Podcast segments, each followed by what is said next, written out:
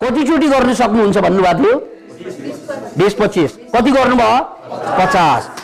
उहाँले सोचे भन्दा उहाँको शक्ति कति रहेछ? डबल रहेछ। त्यस्तै हामी सबैसँग सोचे भन्दा धेरै शक्ति छ नगरेपछि थाहा नै हुँदैन. हामी सोचे भन्दा बढी बुद्धिमान छौँ। हामी सोचे भन्दा बढी शक्तिशाली छौँ। हामी सोचे भन्दा बढी अगाडि बढ्न सक्छौँ। हामी सोचे भन्दा मलाई रोक्ने एउटै चिज के? हो भित्र चिन्तन गर्नु मनन गर्नु मलाई जसले रोक्यो?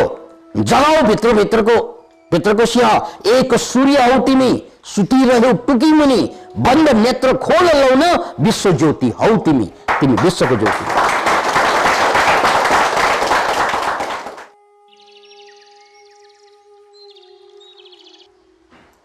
अब डरलाई जित्नु भनेको पहिला डरलाई बुझ्नु पर्यो। फेयर भनेको के हो? यसैमा यहाँ फर्मुलाको कुरा छ। अवेर भन्ने फर्मुला छ। अवेरमा सबभन्दा अगाडिको चाहिँ अक्षर के हो? ए ए ए भनेको एक्सेप्टेन्स स्वीकार।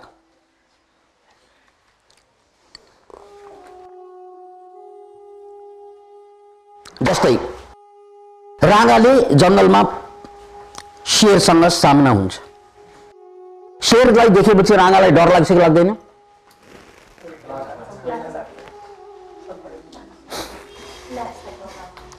डर भनेको नेचुरल मेकानिजम हो। डर लाग्छ लाग्छ लाग्छ। डर नलाग्ने भन्ने चान्सै हुँदैन। फेरि पनि बुझ्नुहोस्। डर सबैलाई लाग्छ। किनकि डर भनेको केमिकल हो। त्यो निस्कन्छ निस्कन्छ। बाघ देखेपछि किन डर ननिस्कन्छ? तर फरक यति मात्रै त्यो डर लाग्न साथ भाग्ने हो कि? त्यो डरलाई स्वीकार गर्ने हो. द्याट्स द तपाईँसँग दुईवटा मात्रै बाटो छ अगाडि भयङ्कर डिसिजन दिनु छ मैले त्यो डिसिजन त्यो पनि डर लाग्छ नि मान्छेलाई त्यो डिसिजन दिन साह्रै मरे तुल्य गाह्रो हुन्छ मान्छेलाई है दिन रात त्यो डिसिजन दिन नसकेर छटपटाइरहेको हुन्छ। जस्तै घर छोडेर जानु देश छोडेर जानु बिहे गर्नु पनि कतिलाई चाहिँ प्रब्लमेटिक हुन्छ। डिसिजन डर लागिरहेको हुन्छ। नयाँ कुरा गर्दा डर लाग्छ। त्यो डर जुन लाग्छ नि तपाईँलाई त्यो डर आफैमा प्रब्लम होइन के? डर त प्रकृति हो कसरी प्रब्लम हुन्छ? डर भनेको त प्रकृति हो नेचर फरेन कुरा होइन त्यो अलग्गो कुरा होइन त्यो। डर भनेको नेचर हो।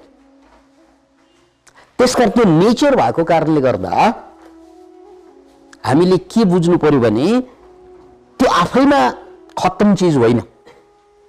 यदि मलाई डर लाग्न साथ म मैले डरलाई स्वीकार गरिनँ भने प्रब्लम त्यहाँबाट सुरु हुन्छ। डरलाई स्वीकार गऱ्यो भने समाधान त्यहाँबाट सुरु हुन्छ। डरलाई स्वीकार भने के? जस्तै मैले बाघ देखेँ। सबभन्दा पहिला त बाघ देख्न साथ डर लाग्छ। थुर्रो काँप्छु। अब मैले यो थुर्रो काँप्नु यो डराउनु गाह्रो हुनु त्यो सबैलाई ओके इट्स ओके जे पर्ला पर्ला। स्वीकार होइन? जे पर्ला पर्ला भन्ने स्वीकार होइन? नेपालीमा हामीले कतिपय केसमा डिसिजन लिनु पर्यो भने यही डायलग दिन्छौँ होइन। लज्जा अब कति खप्ने जे पर्ला पर्ला घर छोडिदिन्छु तेरो। तेरो खान्न जे पर्ला पर्ला। त कहाँ बसिदिन जे पर्ला पर्ला। त्यो डायलग हुन्छ कि हुँदैन? जब हामीले नयाँ काम गर्न खोज्छौँ नि धेरै गाह्रो भइरहेको छ। विभिन्न कारणले मैले मैले बुझिरहेको हुँदैन नयाँ निर्णय लिन सकिरहेको हुँदैन। तर जब ममा आँट आउँछ नि त्यो बेला मेरो मुखबाट फ्याक्टै डायलग के निस्कन्छ? जे पर्ला पर्ला। त्यही भन्छौँ होइन। त्यो जे पर्ला पर्ला भन्नुको मतलबै के त भन्नाले मैले डरलाई के गरेँ? स्वीकार गरेँ। अब तपाईँहरूले पनि लाइफमा कुनै कुनै डिसिजन यसरी नै दिनुभएको छ। जे पर्ला पर्ला जे होस् ल जा। जे होस् भनेर जान्छौँ नि। त्यो बेला तपाईँमा शक्ति बढी आउँछ कि कम आउँछ? सबैलाई थाहा छ। सबैलाई थाहा छ। तपाईँको शक्ति कहाँ छ त भन्नाले जब जे पर्ला पर्ला भनेर स्वीकार गर्नुहुन्छ acceptance gives you power. And escapism snatches your power. Acceptance जे छ त्यसलाई स्वीकार गर्नुहोस् त्यहाँबाट पावर जेनेरेट हुन्छ। पावर जन्मिन्छ। किनकि त्यो पावर पनि केमिकल हो। हाम्रो शरीरबाट विभिन्न किसिमका केमिकलहरू एक्टिभेट हुन्छ अनि झननन्न पावर हुन्छ। मात्र हामी किन बेवकुफ जस्तो कमजोर जस्तो क्षीणहीन बाँच्यौँ त भन्नाले हामीले रियालिटीलाई एक्सेप्ट गरेनौँ। के गरेनौँ? त्यो बिचरा राङ्गा बाघभन्दा बलियो तर रियालिटी के बाघसँग सामना परेको छ। त्यो रियालिटीसँग उसले फेस गर्यो। लाऊ भेट्छु भनेर बसेको भए राङ्गाले बाघलाई थपाइदिन्थ्यो सिधाइदिन्थ्यो तर राङ्गा राङ्गा ए डर लागेर भाग्नु खोज्यो भने बच्नु खोज्यो भने राङ्गा सिद्धि। हो? हो हे राङ्गा र भैँसीहरू। होइन हामी जम्मै त्यही हौँ। हे राङ्गा र भैँसीहरू प्रकारान्तरमा समस्या रूपी शेरसँग डराउनु स्वाभाविक हो। समस्या रूपी शेरसँग डराउनु स्वाभाविक हो। समस्या रूपी शेरसँग डराउनु स्वाभाविक हो। तर निर्णय तपाईँको भाग्ने कि भेड्ने द्याट्स इट भाग्ने कि भेड्ने निर्णय तपाईँको। तपाईँ भाग्नु पनि बच्नु हो। बच्यो कि सक्यो? के अरे बच्यो। बच्नु खोज्यो कि सक्यो भनेर बुझ्नुहोस्। जो जो मान्छे अहिले यो पन्चानब्बे प्रतिशत दुनियाँमा चाहिँ बेवकुफ जस्तो किन बाँचिरहेका छन्? ऊ बच्नु खोज्दैछ। रोग नलागोस् मलाई गरिब नहोस् म अरूले मलाई नहेपोस् है? त्यही होइन? हो यो सबै बच्नु खोजेको होइन? अरूले मलाई केही नभनोस् यो बच्नु खोजेको होइन? म गरिब भएर मर्न नपरोस् यो बच्नु खोजेको होइन? मलाई कुनै पनि समस्या नआओस् बच्नु खोजेको होइन? हो होइन? यो हुत्ती हाराको डाइलग हो यो।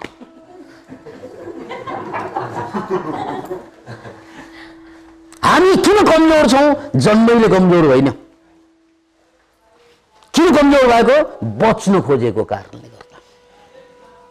मलाई बच्नु छैन भेड्नु छ। तपाईँको पावर आयो। युआर अलरेडी पावरफुल तपाईँ पावरफुलै हो। शेरले हात्तीलाई मारिदिन्छ। भागेको बेलामा मात्रै हो। शेरले हात्ती हात्ती र शेरमा तपाईँलाई राँगा त तपाईँलाई यहाँ जङ्गली राँगा त तपाईँले देख्नु भएको छैन। यहाँको राँगा हेर्दा त बाघैले मार्ला जस्तो लाग्ला। तर होइन जङ्गली राँगा बलियो हुन्छ। तर हात्तीको त साइजै ठुलो छ। हात्तीको साइजै ठुलो छ। तर हात्तीलाई चाहिँ बाघे मारिदिन्छ। बेला बेला। किन मारेको त भन्नाले भाग्नु खोजेपछि मार्छ। किनकि भाग्नु खोजेपछि उसँग हतियारै हुँदैन लड्ने तर आम्ने सामने गर्ने ओर्ने सुँड छ उसँग स्वाट बेरेर फुट्ट फाल्न सक्छ जब भागिन्छ हतियार समाप्त हुन्छ सुँड त यति बलियो हुन्छ रुखलाई चाहिँ बेरेर फुट्ट निकालिदिन्छ हात्तीले होइन रुखैले उखेलिदिन्छ त्यत्रो बलियो सुँड छ तर भाग्न खोज्दाखेरि त्यो सुँडले कामै लिन सक्दैन हामी सबैसँग पनि त्यस्तो हतियार छ तर दुर्भाग्य के हुन्छ हामी भाग्न खोज्न साथ चाहिँ अब पुच्छरले के गर्ने त्यो पनि मान्छेको त पुच्छर पनि छैन हो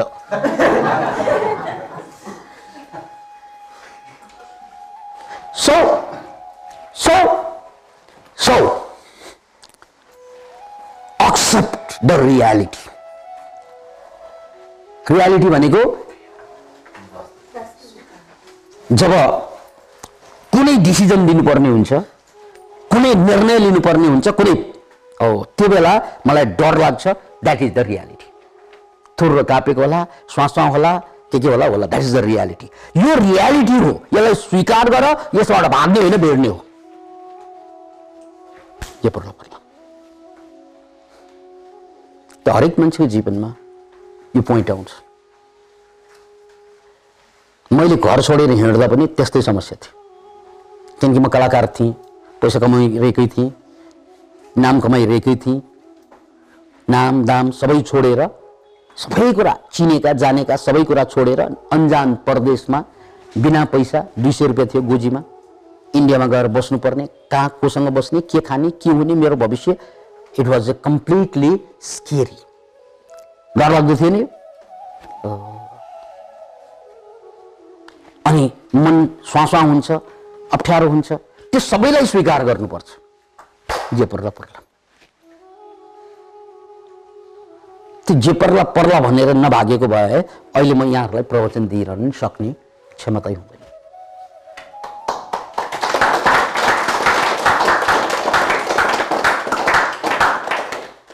त्यसकारण डरलाई स्वीकार गर्नु। एक्सेप्ट के एक्सेप्ट एक्सेप्ट द फियर डरले ल्याउने सबै परिणामलाई स्वीकार गर्नु। अनि डरको बावजुद अगाडि बढ्नु। पहिलो सूत्र। ए मानि एक्सेप्ट भनेको स्वीकार गर के स्वीकार डरलाई स्वीकार गर अनि भिड। Accept the reality and fight fight of accept the reality and fight of it एउटा मान्छे खोला तर्दै थियो। तर्न लागेको थियो खोला। पारी जान खोज्दै थियो। च्वाममा हाम फालिहाल्यो। बिचमा पुग्यो। बिचमा पुगेपछि त्यो मान्छेलाई डर लाग्यो। के डर लाग्यो भन्नाले हात गलिसक्यो खुट्टा गलिसक्यो है? अब त अगाडि बढेँ भने म मर्छु। ठ्याक्कै बिचमा पुगेको मान्छे। हेर्नुहोस् है सिन हेर्नुहोस्। एकजना मान्छे खोलामा हाम फाल्छ। पारी जानको लागि। बिचमा पुग्छ एण केण प्रकार रेण जसरी पनि अगाडि त बढ्छ। बिचमा पुग्छ। त्यसपछि ऊ डराउँछ। के डराउँछ? ऊ डराउँछ। किनकि त्यहाँ पारी गयो भने उसले ठुलो पुरस्कार पाउँथ्यो। तर उसलाई चाहिँ हात गोडा गलेपछि ओहो पारी गयो भने त म मर्छु अब किनकि हात गोडा चल्दैन चलाउन सकेन भने पानीमा डुबेर मर्छु त्यसपछि उसले निर्णय के गर्छ यहाँबाट फर्कनु पर्छ र ऊ फर्कन्छ तपाईँहरूले केही कुरा बुझिरहनु भएको छ बिचमा पुगेर फर्कनु भन्ने र पारी जानु उही होइन कुरा उति नै मेहनत लाग्ने होइन हो द्याट्स इट त्यस कारण यो पन्चानब्बे प्रतिशत मान्छेहरू बिचमा पुग्दा पुग्दै फर्केका मान्छेहरू अनि पाँच प्रतिशत जो हिरो भएर बसेका छन् जसलाई रेडियोमा देख सुन्न पाइन्छ टेलिभिजनमा हेर्न पाइन्छ पत्रिकामा पढ्न पाइन्छ तिनीहरूलाई पनि गलेकै थियो तपाईँलाई जस्तै हात गोडा। गाह्रो भएकै थियो। तर उनीहरूले फर्कने निर्णय गरेन अगाडि बढ्ने निर्णय गरे। त्यस कारण उनीहरूलाई अहिले टेलिभिजनमा देखिरहेका छन्। अनि यता आएर हारेकाहरू हुती हाराहरू पैसा तिरेर टेलिभिजन किनेर ल्याएर जितेकाहरूलाई हेरिरहेका छ।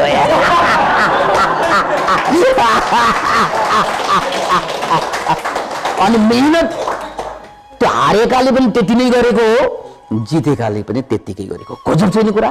हारेकाले पनि मेहनत त्यत्तिकै गरेको हो बिचमा पुगेर फर्के फर्कनु भनेको पनि त्यति नै स्विमिङ गर्नु हो राइट अनि जितेकाहरूले पनि मेहनत पनि त्यति नै गरेको हो। एउटाले सिंहासन पाए अर्को खरानी घसेर बसे। जबकि मेहनत दुबईको उस्तै थियो? केले रोक्यो हो? कहाँ परेर हेर्ने होइन क्या। यहाँ सोध्नु केले रोक्यो मलाई? नै नै नै नै नै। एउटै चिज के हो भित्र चिन्तन गर्नु मनन गर्नु मलाई केले रोक्यो। जगाऊ भित्र भित्रको भित्रको सिंह एक सूर्य हौ तिमी सुतिरह्यौ टुकी मुनि बन्द नेत्र खोल लौन विश्व ज्योति हौ तिमी तिमी विश्वको ज्योति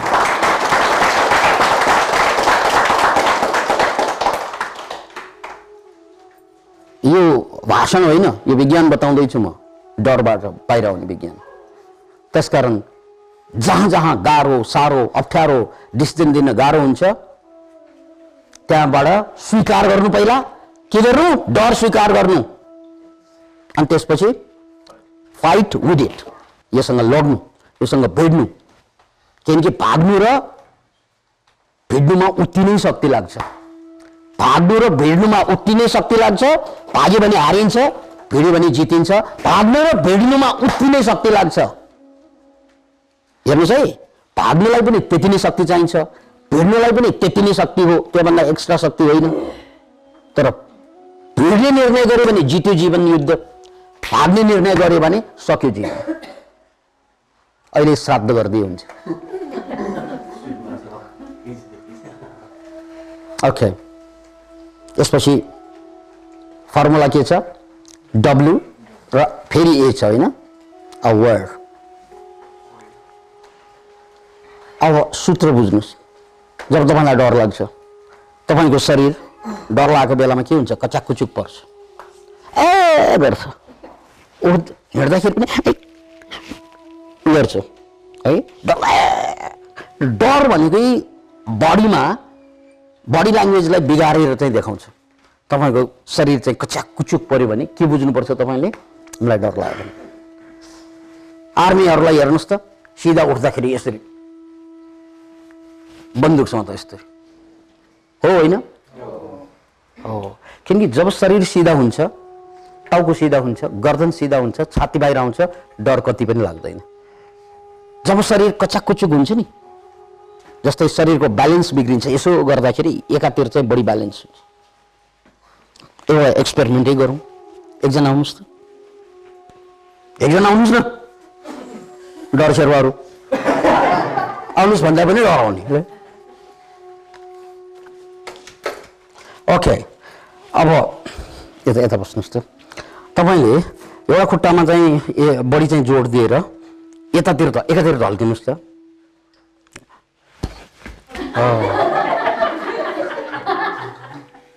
अब दुवै ब्यालेन्स। सिधा। थ्याङ्क यू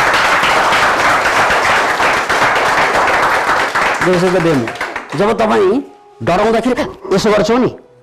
ब्यालेन्स कहाँ जान्छ? एउटा खुट्टामा त्यहाँ जान साथ मैले देखाइदिएँ तपाईँलाई। तपाईँ लड खराउनुहुन्छ। राइट तपाईँ लड खराउनुहुन्छ। तर जब तपाईँलाई यो बोध हुन्छ सिधा बडीलाई सिधा मिलाउँदा मैले हाने नि उहाँलाई। ढल्यो उहाँ हो। डरमा के हुन्छ? एउटा खुट्टामा टेकिन्छ। त्यसकारण पहिला मिलाउनु। शरीरलाई जहाँ निर्णय गर्नुपर्ने हुन्छ। ठुलो जहाँ मलाई डर लागिरहेको हुन्छ पहिला शरीरलाई मिलाउनु। ट्यागको ब्यालेन्स। छाती फलाउने। अनि डराउँदाखेरि श्वास गर्छ मान्छे। नो अब गहिरो सास तान्नु अनि तल नहेर्नु माथि हेर्नु। हो। यो पोजिसनमा आउन साथ डर ठ्याक्कै भएको छ। त्यसकारण जब जब चाहिँ डिसिजन दिनुपर्ने हुन्छ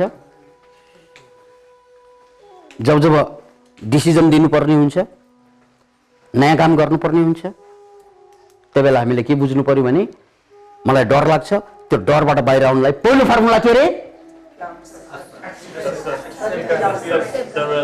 एक्सेप्ट द फियर डरलाई स्वीकार गर पहिला। जे पर्ला पर्ला। स्वीकार गर। अनि दोस्रो बडीलाई मिलाइहाल।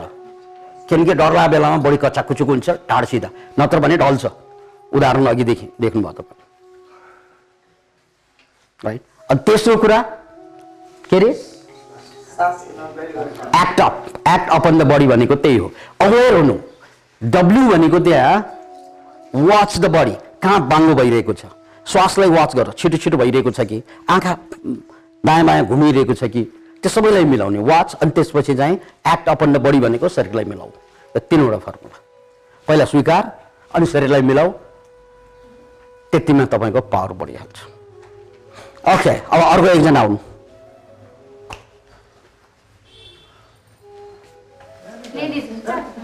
ल आउनुहोस्। तपाईँले पुसअप कहिले गर्नुभएको छ? छैन। कतिचोटि गर्नु सक्ला जस्तो लाग्छ? कतिचोटि सक्छु होला गरौँ ट्राई गरौँ होइन सक्छु हो तर कतिचोटि गर्न सकेला जस्तो बिस पच्चिसचोटि यस्तो ट्राई गर्नुहोस् त। Okay two three four thirty thirty one thirty two त्यति बस्नुहोस् अक्षय सक्नुहुन्छ अरू अर्को अर्को पाँच राउन्ड गर्छु। सङ्कल्प गर्नुहोस्। Thirty four thirty five forty five अब पाँच फोर्टी सिक्स फोर्टी सेभेन। गर्नु गर्नु गर्नु। पाँच पाँच पाँच पाँच गर्नु सक्नुहुन्छ। Forty eight forty nine. Fifty. Bravo. Thank you thank you thank you thank you thank you thank you thank you thank you अब एकछिन एकछिन एकछिन एकछिन अब यहाँ सुन्नुहोस्। यो तमासा होइन। जिन्दगी बदल्नुहोस्। यो चाहिँ सो बिजनेस गरेको होइन फेरि। खुसी मात्र हुने होइन। तपाईँ आफू बदल्नुपर्छ। उहाँले कतिचोटि गर्नु सक्नुहुन्छ भन्नुभएको थियो बिस पच्चिस। कति गर्नुभयो? पचास। उहाँले सोचे भन्दा उहाँको शक्ति कति रहेछ? डबल। रहेछ त्यस्तै हामी सबैसँग सोचे भन्दा धेरै शक्ति छ नगरेपछि थाहा नै हुँदैन. हामी सोचे भन्दा बढी बुद्धिमान छौँ। हामी सोचे भन्दा बढी शक्तिशाली छौँ। हामी सोचे भन्दा बढी अगाडि बढ्न सक्छौँ। हामी सोचे भन्दा धेरै माथि जान सक्छौँ। यहाँ बाधा कर्म होइन सोचाइ हो। सो चेन्ज यर थट क्या मूर्ख जस्तो नसोच्नुहोस् कमजोर जस्तो मैले सक्दिनँ। म कमजोर छु म बिस पच्चिस मात्र गर्न सक्छु मैले कमाउन सक्दिनँ हो, यो बाधा तपाईँको। त्यसकारण नाइकेले एउटा नारा दिए के? Just do it just do it यो सोच्ने काम नगर पहिला गर। मान्छेले सोचेर गर्नु थाल्यो भने उसले गर्दैन। सोच्न थाल्यो भने गर्दैन। उहाँलाई अघि ल पचासपल्ट गर भन्यो भने सक्दैन भन्छ। हो? यदि पहिल्यै पचास पटक चाहिँ पुसअप गर्नु भनेको भए सक्नुहुन्थ्यो उहाँले पहिल्यै के भन्नु त सक्दैन सक्दैन भन्थ्यो आँटै आउँदैन। तर जब गर्न थालिन्छ सोचेभन्दा बढी गर्न सकिन्छ। त्यसकारण तपाईँको पावर सोचाइमा होइन क्या? तपाईँको पावर गराइमा छ। सो गर्नु। तपाईँले अहिले जीवनमा डराएको कारणले धेरै डिसिजन गर्नु भएन डराएको कारणले धेरै राम्रो काम गर्नु भएन डरको कारणले अगाडि बढ्नु भएन। किनकि सोच्नु भयो तपाईँले त्यहाँ। राइट त्यो सोच नै तपाईँको बाधा हो। मैले देखाइदिएँ तपाईँलाई कि तपाईँको सोचले पच्चिस मात्रै गर्न सक्छु भनेको आफूलाई त आधा मान्छे बनाइदिएको रहेछ। हेर्नुहोस् त। मेरो शक्तिलाई त आधा मैले आँकेको रहेछु। राइट मेरो शक्तिलाई मैले के आधा? मैले त पुर्को बनाइदिएँ आफूलाई। जबकि मसँग डबल शक्ति छ तर मेरो विचारले के गरिदियो? आधा बनाइदियो। त्यसकारण जस्ट डु इट सोच्ने काम पछि गर। पहिला कर्म गर। यो भनेको जहाँ जहाँ तपाईँलाई चाहिँ डिसिजन दिनु गाह्रो छ डर छ त्यो विचार गरेकै डर? अगाडि बढ्छ। डरले तपाईँलाई च्याप्छ समाप्त पार्छ। विचार नगर्ने डिसिजन दिने डरलाई फाइट कसरी? कसरी फाइट के एक्सेप्ट ए भने एक्सेप्ट वाच द बडी डराएको बेलामा चाहिँ बडी कचाकुचुक परेको भए मिलाउनु एक्ट अपन द बडी भनेको बडीलाई मिलाउनु अर्को फर्मुला भोलि बनाउला बस तपाईँ तपाईँले सोचे भन्दा बलियो हुनुहुन्छ तपाईँ तपाईँले सोचे भन्दा पावरफुल हुनुहुन्छ तपाईँ तपाईँले सोचे भन्दा धेरै माथि हुनुहुन्छ गरेर हेर्नु थ्याङ्क यू थ्याङ्क यू